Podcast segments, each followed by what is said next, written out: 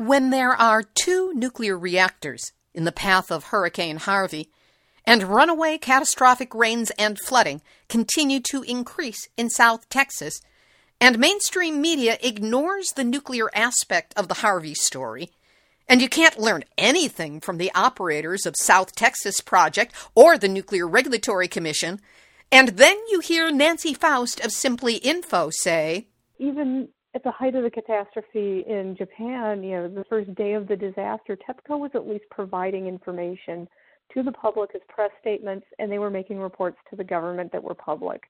And right now, we're days into this problem at this plant, and they're just blatantly refusing to give any information. We know nothing about what's going on there. And this is a pretty low bar when you're less transparent than TEPCO." South Texas Project nuclear reactors and the Nuclear Regulatory Commission are worse than TEPCO? When you hear something like that, there is no doubt that we are all strapped into the exact same inescapable seat. Nuclear hot seat. What are those people thinking? Nuclear hot seat. What have those boys been drinking? Nuclear hot seat. The corium is sinking. Our time to act is shrinking, but our activists are linking. Nuclear hot seat. It's the bomb. Welcome to Nuclear Hot Seat, the weekly international news magazine keeping you up to date on all things nuclear from a different perspective. My name is Libby Halevy. I'm the producer and host, as well as a survivor of the nuclear accident at 3 Mile Island from just 1 mile away. So I know what can happen when those nuclear so-called experts get it wrong. This week, a Nuclear Hot Seat special report focusing on the ongoing nuclear threat posed by two reactors in the middle of Hurricane Harvey and the catastrophic flooding that has hit and continues to hit South Texas. Folks, this is a problem that is not over yet, not by a long shot. You'll hear interviews with Paul Gunter of Beyond Nuclear, Nancy Faust of Simply Info, and Susan Dancer of the South Texas Association for Responsible Energy, which is based in Bay City. Susan is currently evacuated from the 10-foot floodwaters which have inundated the area where she lives and works. Hers is a harrowing report. Plus, we'll have Numbnuts of the Week for outstanding nuclear boneheadedness, and as always, more honest nuclear information than you will ever get out of a paid nuclear industry spokesmodel, let alone one in the middle of a hurricane flood zone in South Texas. Today is Tuesday, August 29, 2017, and here is the week's nuclear news from a different perspective. Hurricane Harvey, the catastrophic rains and flooding that have followed it, and its threat to a pair of nuclear reactors is going to be the focus of the bulk of this week's Nuclear Hot Seat. We start by talking with Paul Gunter. Paul is director of the Reactor Oversight Project for Beyond Nuclear.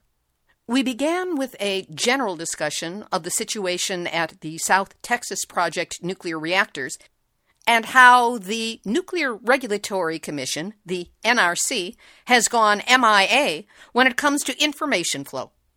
Paul and I spoke on Monday, August 28, 2017.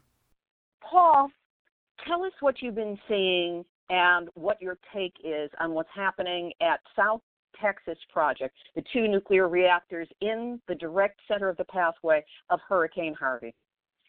There is a concern that we're not hearing anything really from either the industry or the U.S. Nuclear Regulatory Commission. You would have expected that given the catastrophic flooding that's occurring there, that the U.S. Nuclear Regulatory Commission would provide some daily event report on their website, which would basically just call to the attention that there is this ongoing adverse condition and offer some confidence in how things are going if there's, in fact, the plant is just humming along, which is what's inferred by not giving us any additional information.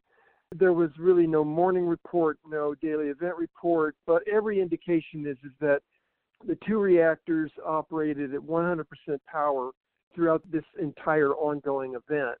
It infers that there is off-site power from the electrical grid to the operating reactors. This is the primary first supply of electricity to all of the reactor safety systems. So as best we can tell, all of the reactor safety systems right now are operating or functionable because they've got off-site power. Should that go down for any reason, flooding particularly being the concern, the plant will automatically scram and it will go to emergency diesel generators.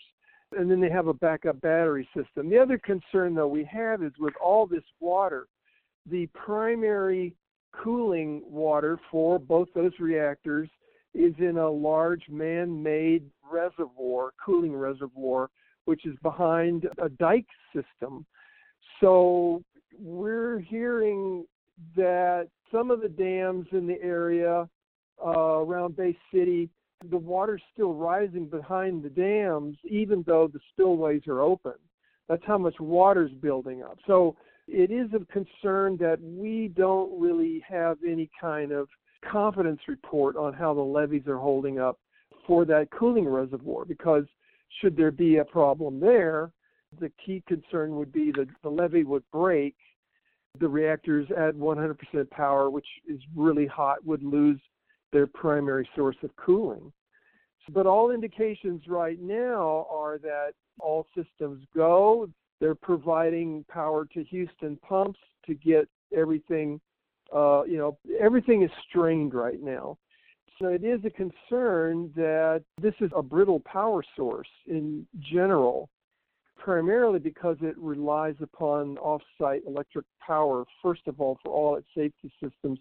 And then those safety margins narrow if you lose that power. So obviously, we would have preferred to see that plant in cold shutdown going into this storm. And that's typically what happens during these hurricanes.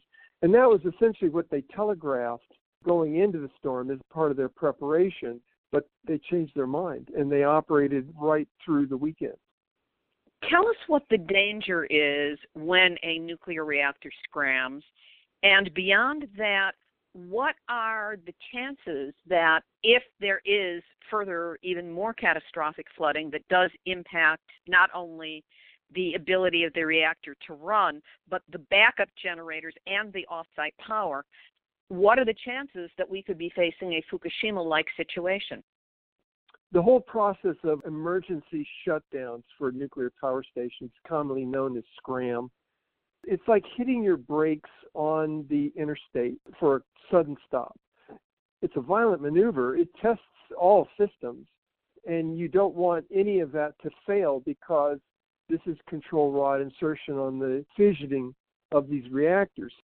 And then even after the control rods shut the reaction down, you have tremendous amounts of residual heat from the radioactive fuel rods, the core, and that is not passively maintained. You've got to employ emergency cooling systems, the reactor cooling systems, to remove a lot of that residual heat into hot standby and eventually into cold shutdown.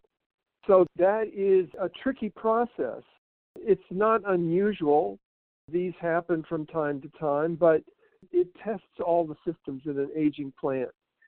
There are concerns about keeping the emergency diesel generators going then, and they have backup systems. So they typically have a minimum of 2 emergency diesel generators. I believe they have 5 on site at this particular facility. So they've got, and they have additionally got a number of what they call flex reactors that can be employed should there be problems with those primary emergency diesel generators. And again, this is part of the advent of the Fukushima accident upgrades that have occurred at nuclear power stations. So there is this added margin of backup power now through these additional emergency diesel generators.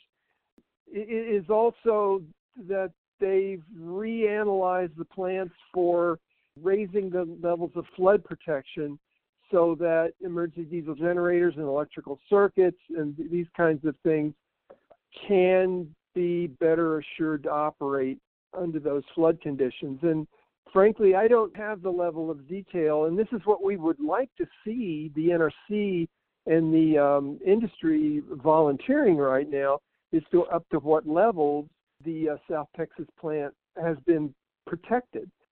We don't have that level of detail, and nor are we hearing anything at this point that would say that it's close to being challenged. So that's the best I can tell you.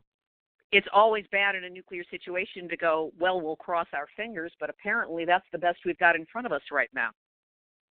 And again, this is an inherently dangerous technology that has its unforgiving consequences if something does go wrong. Again, the problem is that we're not getting any detail. We can only assume that everything's okay because they're not reporting any problems. At the end of the interview, as so often happens, Paul and I fell into chit-chat that soon morphed into a discussion of possible levels of flood control at South Texas Project, or STP, and whether what's in place is good enough. What levels of flood protection have they raised STP to now, post-Fukushima? Because they did raise the level. There were walk-downs and inspections. Now would be a good time for the NRC and the industry to be building public confidence by saying what they've got on hand. But, we didn't get anything from the NRC. In fact, the website's not even updated over the weekend. So the first report off the website, would have been this morning. I checked it within the last half hour, and there was nothing new up.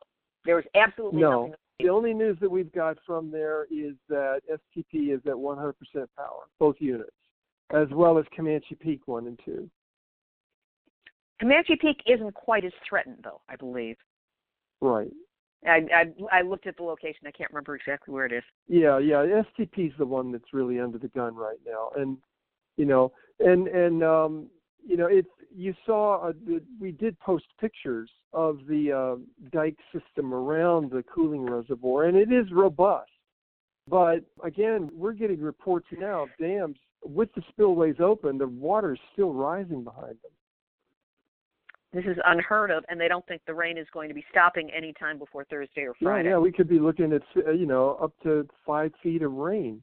The one quote that got me the most was the head of the Red Cross, or somebody very high up in the Red Cross, said that the amount of flooding in Texas is now equivalent to the size of Lake Michigan.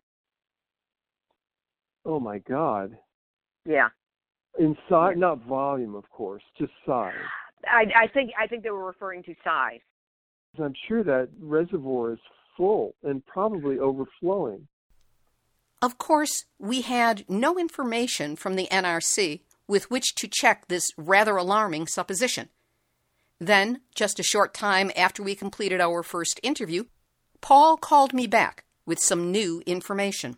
I contacted the U.S. Nuclear Regulatory Commission regional office, Region 4 in Texas, and spoke with Victor Dricks, who's the public affairs officer there, and I asked him about the South Texas plant, and what we've assumed, Victor was able to confirm that the winds around South Texas never exceeded 73 miles per hour, which is the wind level that would have triggered a required shutdown for the two units there. Was that 73 miles per hour spike or 73 miles per hour sustained? Sustained. South Texas would have been required to shut down the operating reactors when the sustained wind exceeded 73 miles per hour there. And while the winds in the area, according to NRC, did reach 100 miles per hour with sustained winds, it never reached that shutdown threshold at South Texas. Also, the river at Bay City has not crested, and they're closely watching this right now. But the site itself at South Texas has normal access through the road, so Apparently, the roads in that area are not impeded by floodwaters. And again, this is according to the U.S. Nuclear Regulatory Commission in a telephone conversation we had with them this afternoon. They continue to monitor. They have 2 on-site inspectors, but as it is right now, they're expecting more rain, up to 15 inches more rain.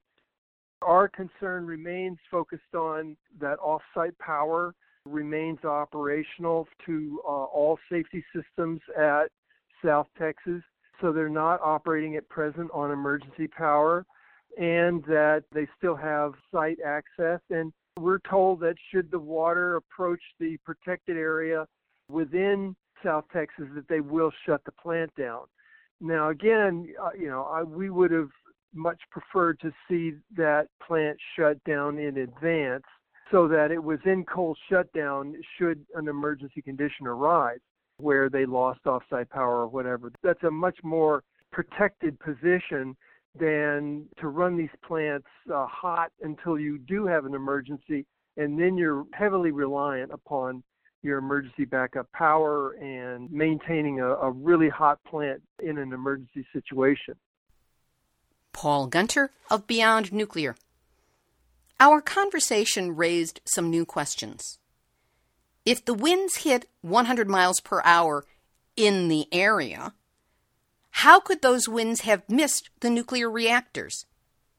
How long were the winds sustained at 100 miles per hour? And what qualifies as sustained enough to shut down the nuclear reactors? Also, in his conversation with the NRC, Paul was told the roads are unimpeded. Hard to believe when the entire town of Bay City is under an estimated 10 feet of water. We'll have more on the condition of the roads in a little while. As of this recording, which is being made on Tuesday evening, August 29, there has still been no update or event report from the NRC regarding South Texas Project. The NRC's motto may be protecting people and the environment, but quite frankly, in this instance, I'm not convinced. I next talked with Nancy Faust. As regular listeners to Nuclear Hot Seat will already know, Nancy is communications manager and research team member at simplyinfo.org, a not-for-profit research collective that holds and manages the world's largest public archive of data on the Fukushima disaster. Nancy is an ace researcher on all things nuclear, and she and the Simply Info team have been on the job sorting everything they could find on South Texas Project's 2 nuclear reactors. As we talked about safety and transportation issues, pay attention to where her information contradicts the NRC's party line to Paul. Nancy and I spoke on Monday evening, August 28, 2017.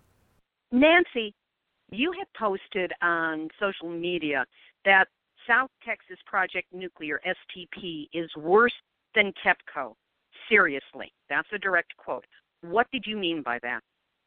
What I meant by that was, we're days into this problem with the storm down in Texas, and this company has provided no real information about the status at the plant, good or bad.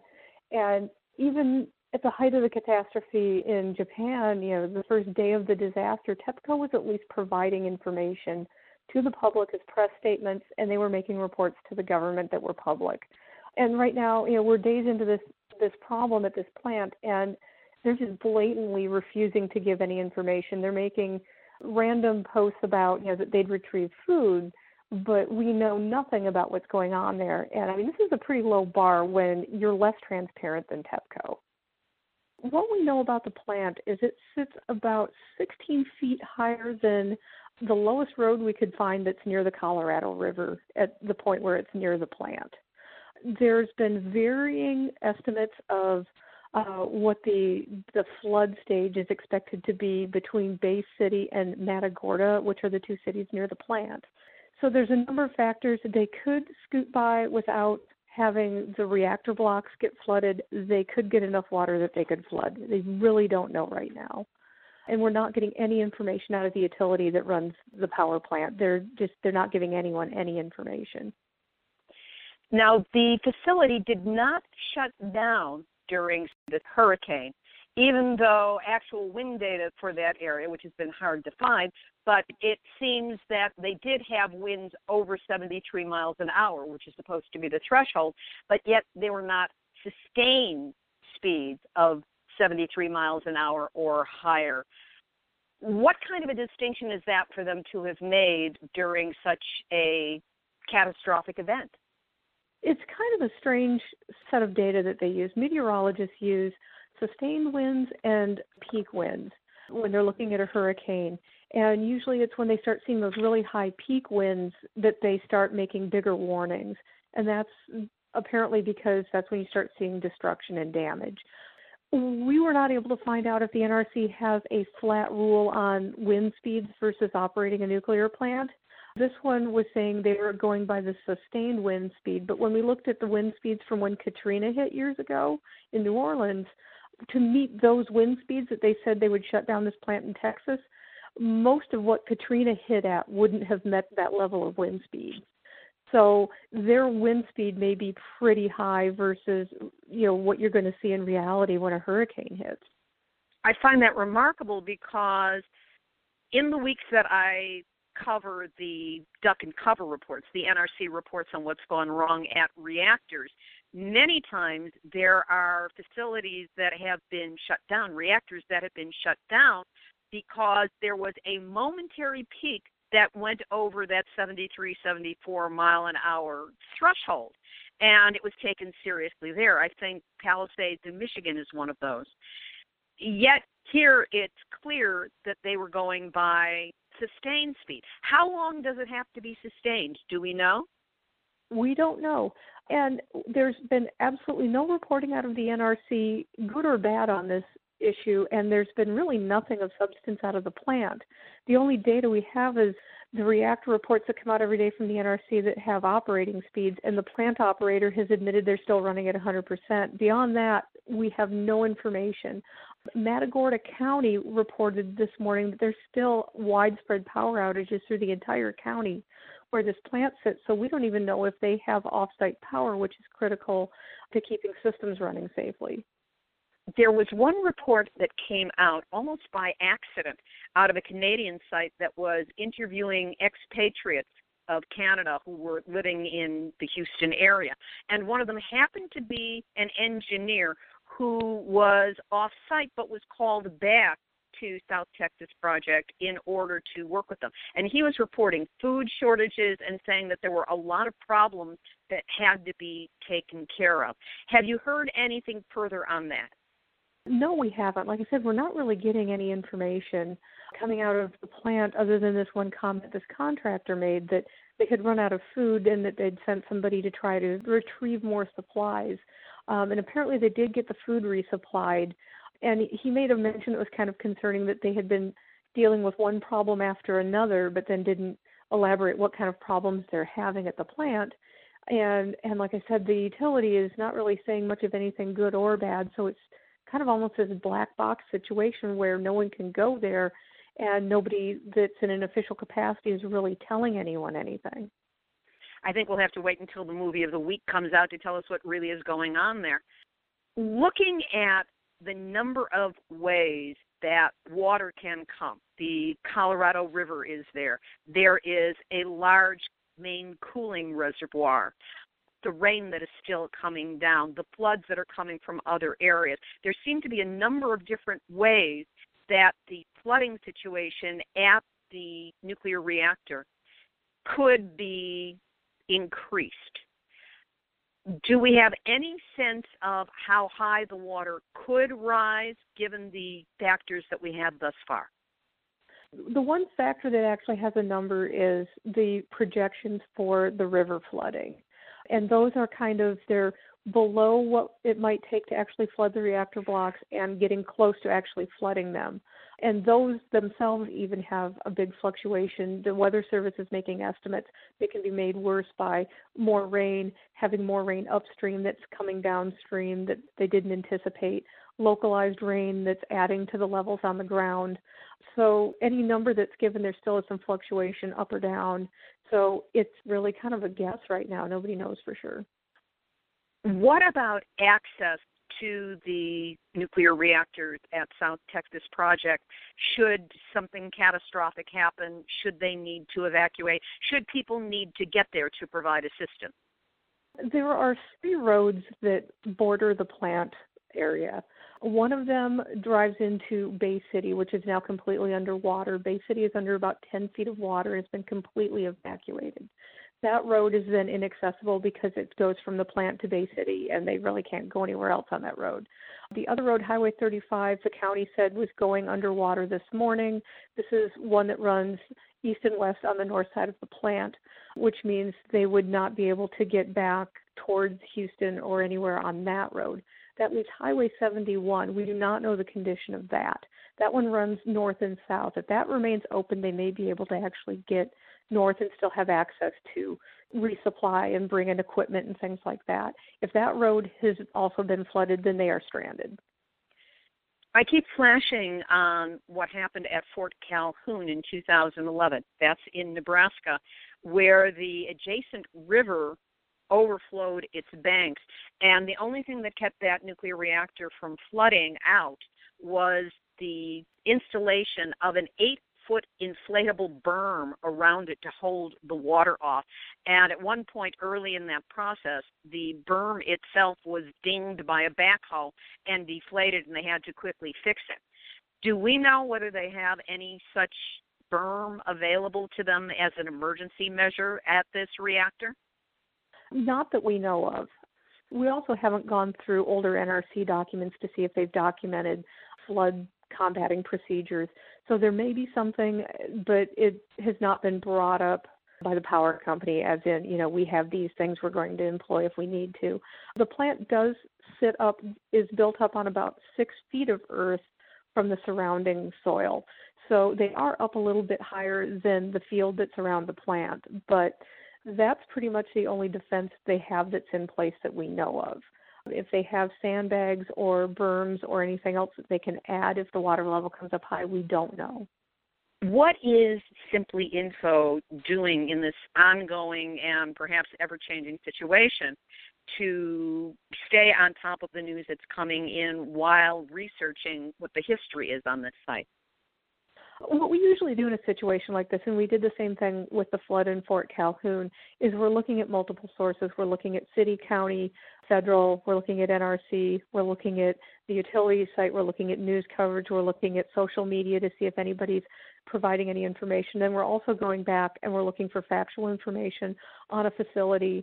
Also, things like we use Google Earth to find elevation levels and then kind of combine all of this and see if we can make a better picture of what's going on.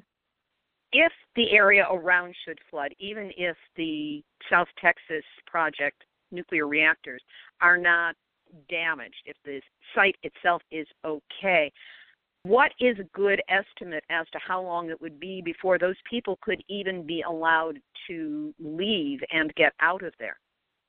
And that might be a problem. Many of these people live in the area. Their houses may be underwater. Staff that wasn't on site may have already evacuated because the entire county is under a mandatory evacuation. All of these people that work at the plant, their families are likely evacuated also.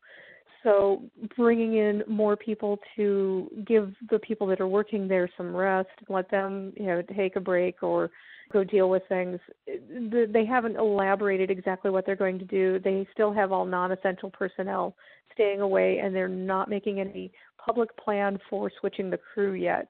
And this may also play into the problem with getting in and out of the plant. A problem which, according to the NRC and South Texas Project, doesn't exist. That was Nancy Faust of Simply Info. Heads up that Nancy will be joining Nuclear Hot Seat in the near future to provide a monthly Fukushima update. We'll have our third interview in just a moment, but first, this. What you are hearing. This is what you count on Nuclear Hot Seat to do. Get into nuclear stories with more depth and more skepticism than you'll find on all of mainstream media combined. We get behind the scenes, under the skin, and into the heart of nuclear matters every week with fresh information and an unrelenting perspective. Does having this information help you? Then help us. There are costs incurred with bringing you the nuclear news that you get here. So if you value this kind of information, the kind that we provide, help us out by sending a donation of any size. Just go to nuclearhotseat.com, look for the big red donate button, and click on it. For those of you on a budget who still want to make a difference, you can do so. There's also a big green donate button that allows you to quickly set up a recurring donation of $5 a month. Do what you can to help Nuclear Hot Seat to keep searching and sharing nuclear information that helps you understand what's really going on. Know that whatever you can do to help, you've got my gratitude. Now back to our Nuclear Hot Seat Hurricane Harvey South Texas Nuclear Special. Susan Dancer is president of the South Texas Association for Responsible Energy. This group is headquartered in Bay City, Texas. Yes, that Bay City. Her home is in the middle of the flood zone. We spoke with Susan just this afternoon from her evacuation site, well away from Bay City, yet still under a lot of pressure, which she handled with grace. Susan Dancer, you are part of a coalition of three watchdog groups demanding that the South Texas Project, STP, nuclear reactors near Bay City, Texas, should be shut down immediately in order to protect public safety in the wake of Hurricane Harvey and the devastating rain. You and I are talking on Tuesday, August 29th. First of all, what do we know of the current situation in the Bay City area? Well, we've got devastating flooding. As far as the weather goes in the area, we took the eastern dirty side of the hurricane when it came in the first time. It calmed down a little bit, backed back over us, went back inland, now has come out a second time. So it's been very atypical of any storm we've ever seen, I think, in recorded history. And it dumped an excessive, huge, up to 50 inches, they're saying, of rainfall into several of our local rivers' watersheds.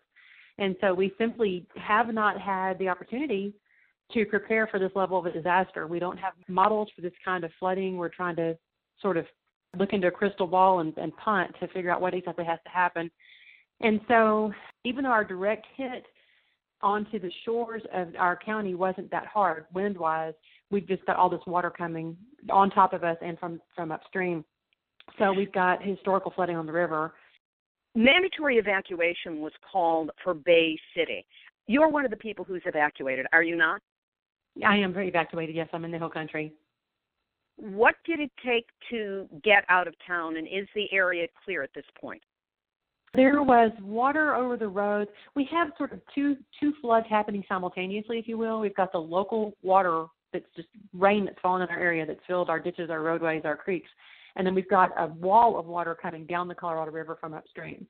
So the local flooding had begun to subside, actually, when the mandatory evacuation was called for late Sunday night, because local authorities knew we had this huge amount of water coming down the river that was going to flood us a second time and flood kind of different areas. So as I was evacuating yesterday, water was rising along the Colorado River and its tributaries and overflowing the roads. We were told on Sunday night that we would have until 1 o'clock yesterday afternoon that the roads would be clear enough to pass, and that anytime after 1 o'clock they would become impassable. Given all this water and the increase in flooding, what is the situation, as best we know it, at the South Texas Project nuclear reactors?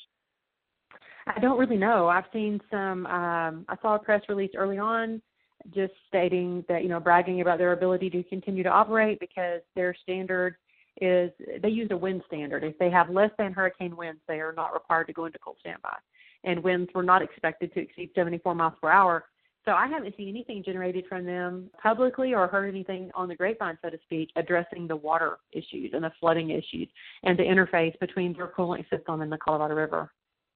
You, along with Karen Hadden of the SEED Coalition and Paul Gunter of Beyond Nuclear, were calling for an immediate shutdown of the nuclear reactors.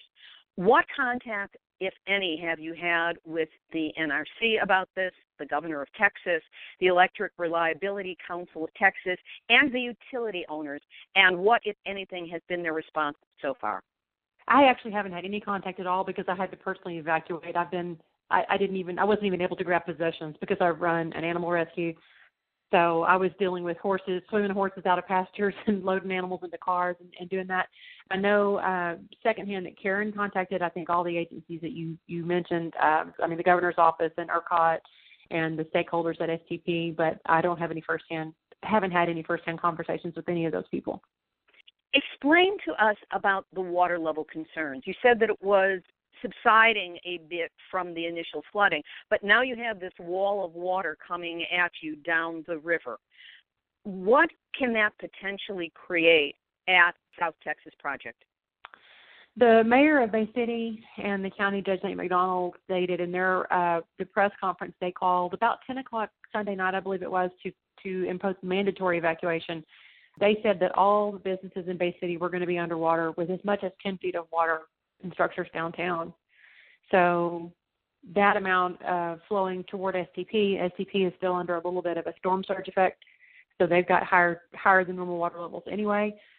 Due to just the sheer volume of water ripping through there, it was already hard to describe by phone, but like a huge raging river full of debris, and we're at about a third of the volume of water cubic feet per second that we're expecting by Thursday evening. Our crest is Thursday evening about 8 o'clock. So this is still going to be increasing the amount of water coming down between now and the latter part of this week. It should escalate until after dark Thursday evening before it begins to subside, yes. And there is no word even colloquially, even on the grapevine, even through friends and neighbors, about what's going on at South Texas? I haven't heard a single word. Is that normal? No. What do you think might be contributing to that silence? I think part of the contributing factors are just the fact that we're all in panic mode. I mean, so many people are trying to evacuate, trying to find places to stay, trying to find places to buy gasoline and groceries, trying to find out if they've lost everything. So people don't have time to even focus on it. I think part of it is that I believe, and this is a grapevine number, I've not seen anything official, but I believe there are about 175 employees at STP on duty and working. And so their emergency employee base is activated, so they're stuck on site sleeping on cots. They're not coming and going to their families and really able to visit and interface. So they're sort of isolated. The employees who are there are sort of isolated from the community at large. The question has occurred to me, and it was voiced by Karen Hadden in the press release that was sent out. Is it possible that are the nuclear reactors run at increasing risk just to prove to the public that they can stay open in an emergency like this? You know, I can only speculate. I think that there definitely is good motivation within the industry to prove that they can. I think that to shut down, especially in light of Fukushima and the fact that it was basically a flood-related event that caused that disaster, I think to shut down is almost to admit the risk or to admit defeat. Where if you can, I can just say this, the culture in the past has been such that you know, if you can keep up and running, if you can not show weakness, you can kind of create this facade of, oh, look how safe this is. There are no risks. But from my perspective as an advocate for the community, the smart money is on reducing the risk. The refineries are shut down. Gas futures are, petroleum futures are going up a little bit. I think we're predicted to have about a 4 cent a gallon gas increase, because refineries shut down and sent their people home. They've not been hit as directly by this as the nuke is, as Matagorda County is. And they made the decision to cease and, go in cold standby for a little bit. And that would have been the smart thing for the nuke to do, too. I think they have a lot to prove. So right now they're playing either a game of chicken or Russian roulette with will they or won't they get through this thing? There's some degree of risk. There's certainly some degree of risk. There's also a profit factor. There's a lot of money to be lost, to go into shutdown mode and to sit idle when you could be producing a profit. I don't think they've had a particularly profitable year. They did certainly need this major of a storm to come in the middle of it and complicate things further. Worst case scenario, what could happen? Worst case scenario is that they could lose their ability to cool the plant. Worst case scenario is their cooling system could be completely incapacitated. We had an unpredicted summer storm, just a thunderstorm a few years back, that flooded the diesel backup bay, generator bays, and caused the diesel generators to not be, that cool the plant, or they're necessary for cooling of the plant, to become ineffective. So we obviously have a historical event going on that we have not been able to prepare for. From Houston, Harris County, all the way down to our county, local officials are relying on citizens to kick in and provide emergency services for each other because our emergency systems can't handle this. We don't have police protection in Bay City, or haven't had. We've had no communication. You know, the 911 and communication systems went down for Bay City Police Department. So obviously this is an event that nobody was able, I'm not blaming any official. This is just something that Mother Nature has provided us that we have had no opportunity to prepare for. So there's nothing in the book saying, oh, this is what happens when this volume of water comes down the river and hits the nuclear plant's cooling system.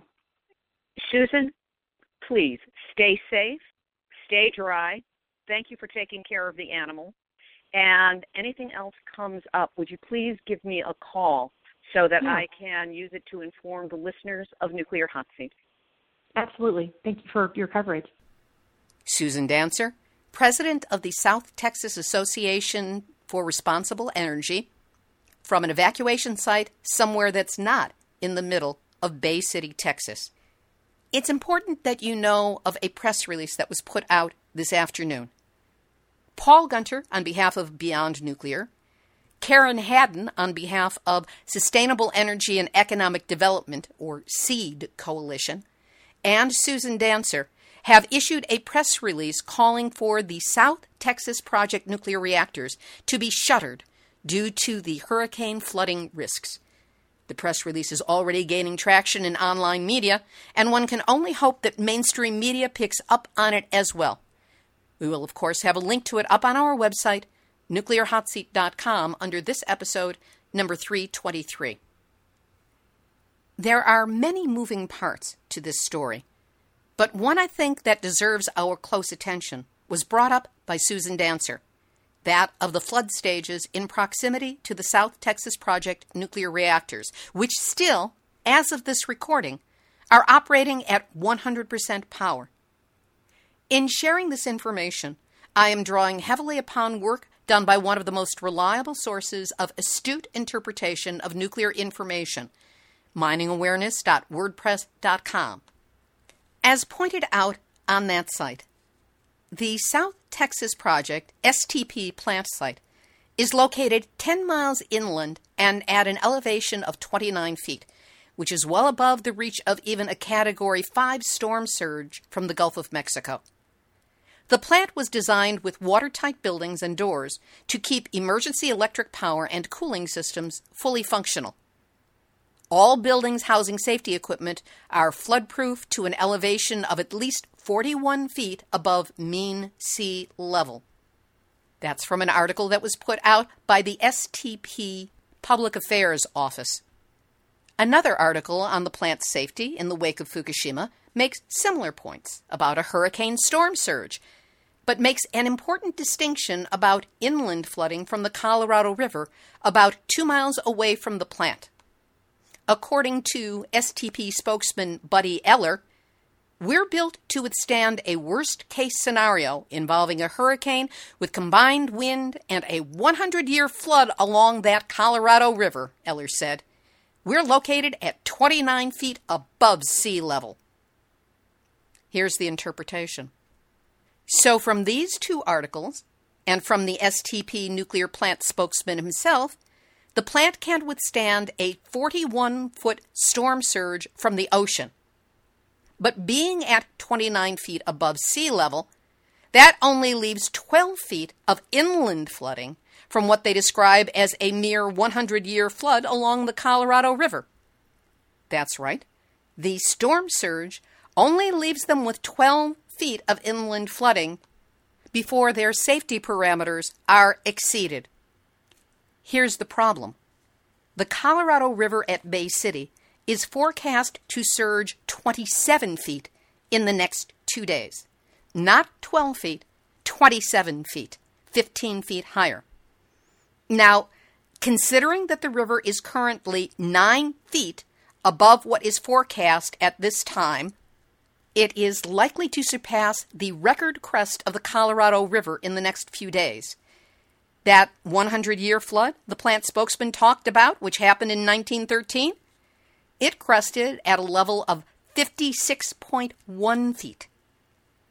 The highest crest of the Colorado River at Bay City since the STP nuclear plant began operating was 24.04 feet in 1991, all of them above the 12-foot mark. They never looked at what the combined water levels might be from both a hurricane and a flood on the river. And to quote miningawareness.wordpress.com, it looks like STP will be facing a major test in the coming days, and there's nothing anyone can do to stop it. Please, if you are in the area, or you know anyone who might be in that area, be safe. And now, just because Nuclear Hot Seat would not be complete without it, Nuclear Hot Seat, Nuclear Hot Seat, Nuclear Hot Seat, none that's out of week. The Weather Channel. We rely upon it for a never-ending array of overproduced visuals with multiple information sources running at the same time, CGI tricked out moving maps of weather fronts, and yuck-yuck footage of reporters standing outside in horrific weather for our amusement and edification, because, hey, it's only the weather, right? Yes, the Weather Channel turns changes of wind and temperature into a three-ring circus of clowns who narrate the vagaries of Mother Nature and try to make it entertaining. Also, at times like Hurricane Harvey, they get to handle some pretty serious news.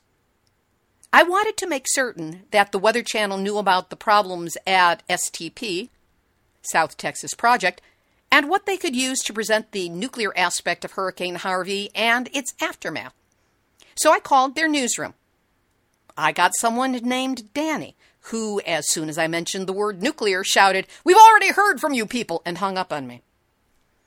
I called back, got her again, started with, "Don't hang up on me. You don't know the issues that need to be addressed," and again she snarled something and hung up on me even faster. So I called again. This time, I got a young man who seemed inclined to talk with me, the operant word being seemed. When I mentioned STP and nuclear, he quickly jumped in.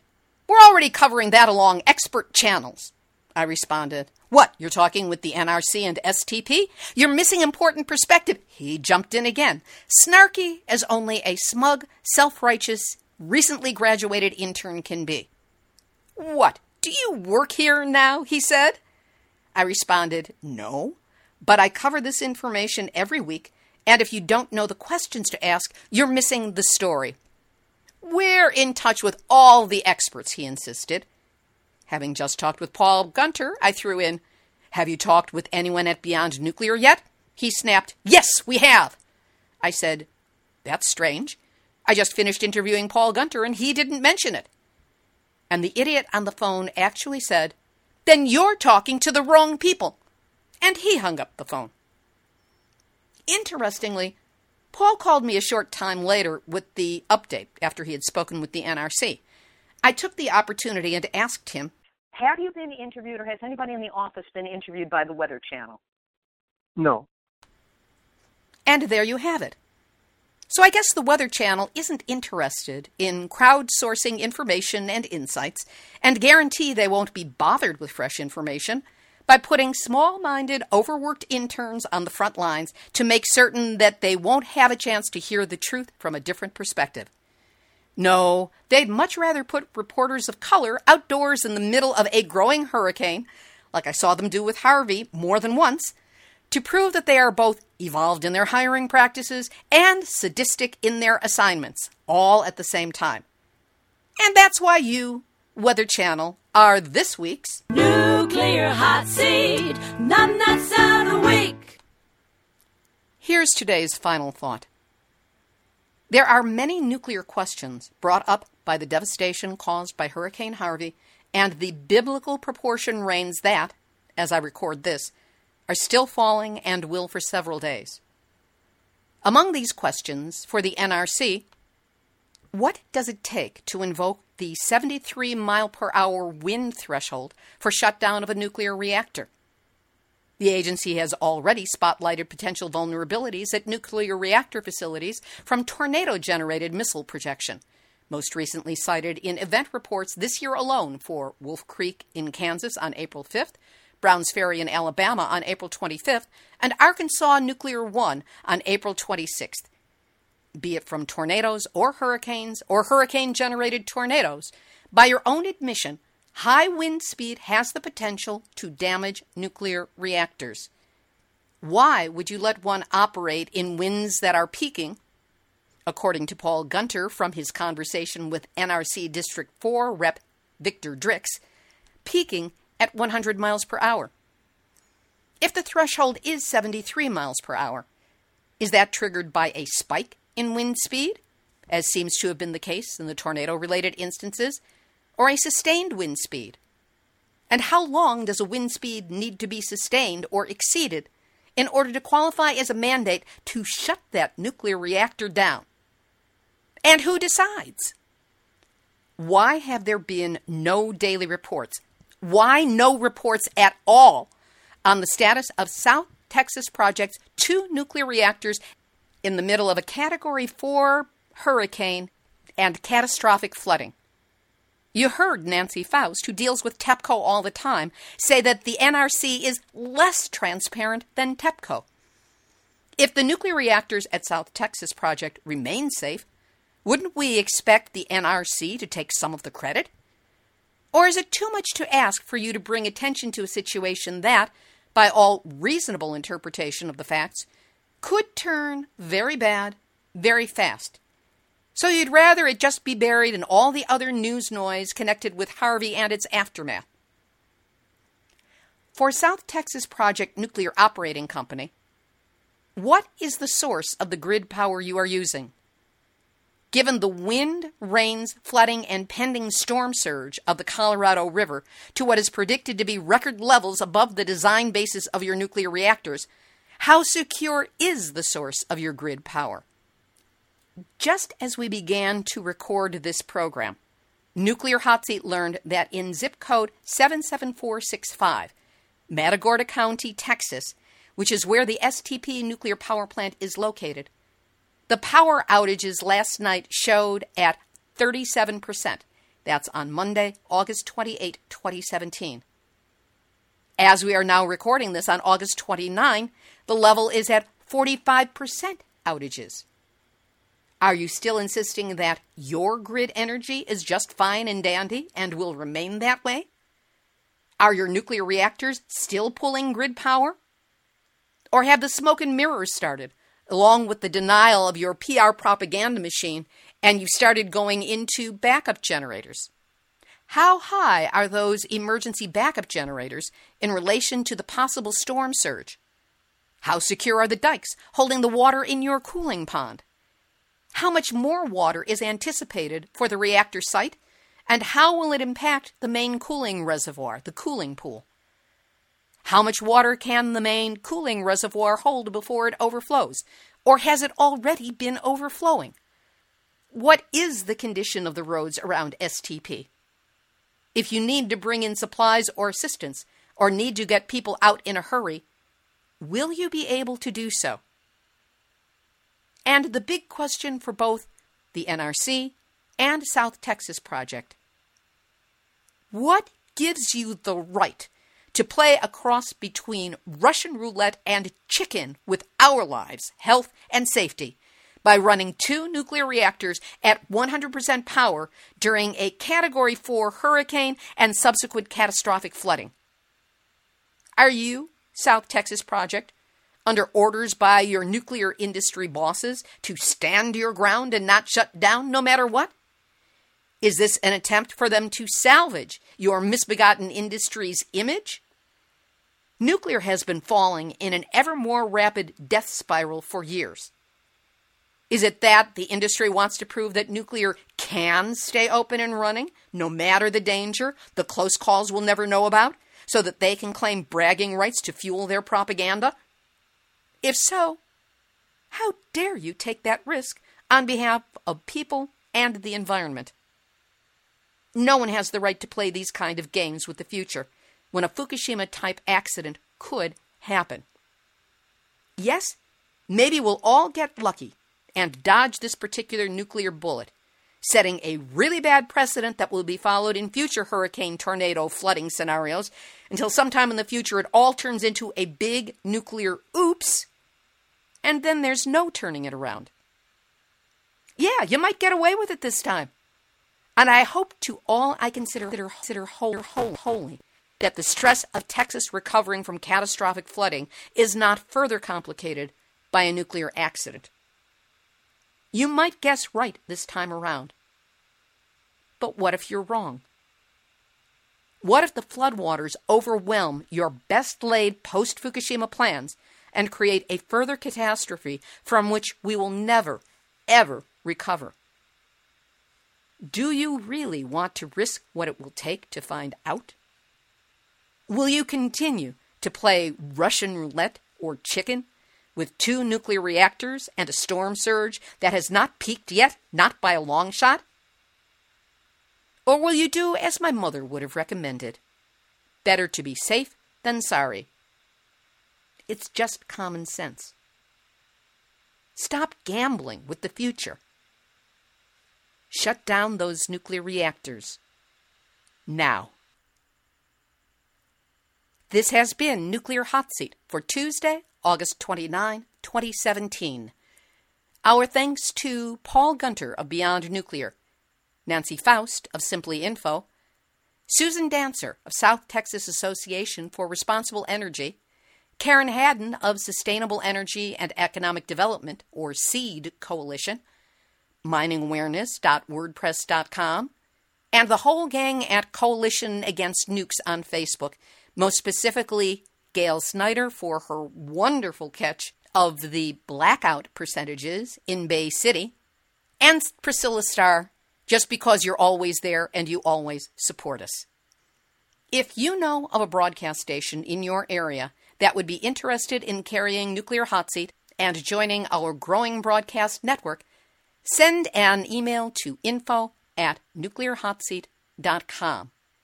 If you have a story lead, a hot tip, or a suggestion of someone to interview, info@nuclearhotseat.com, let us know. We are copyright 2017, Libby Halevy and Heart History Communications. All rights reserved, but fair use allowed as long as proper attribution is provided. My name, the name of the show, and a link to the website. And a reminder that if you appreciate weekly verifiable news updates about nuclear issues around the world, delivered with as much humor as possible, take a moment to send a donation to nuclearhotseat.com. This is Libby Halevy of Heart History Communications, the heart of the art of communicating, reminding you that for those of us who warn you about the problems of nukes, the last thing we ever want to be able to say is, I told you so. There, you've just had your nuclear wake-up call. So don't go back to sleep, because we are all in the Nuclear Hot Seat. Nuclear Hot Seat, what are those people thinking? Nuclear Hot Seat, what have those boys been drinking? Nuclear Hot Seat, the corium is sinking. Our time to act is shrinking, but our activists are linking. Nuclear Hot Seat. It's the bomb.